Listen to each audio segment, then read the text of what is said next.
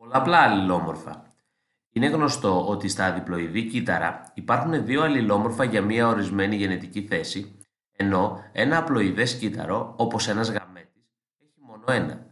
Εν τούτης, εάν εξετάσουμε ένα πληθυσμό ατόμων, μπορεί να βρούμε περισσότερα από δύο αλληλόμορφα για μία γενετική θέση.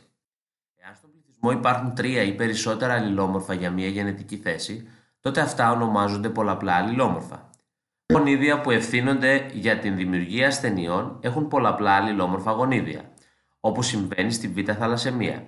Συνήθως, κάθε αλληλόμορφο του φυσιολογικού γονιδίου σχετίζεται με διαφορετική μορφή της ίδιας ασθένειας, ήπια ή σοβαρή. Τα γονίδια που καθορίζουν την ομάδα αίματος, σύμφωνα με το σύστημα ΑΒ είναι επίσης πολλαπλά αλληλόμορφα.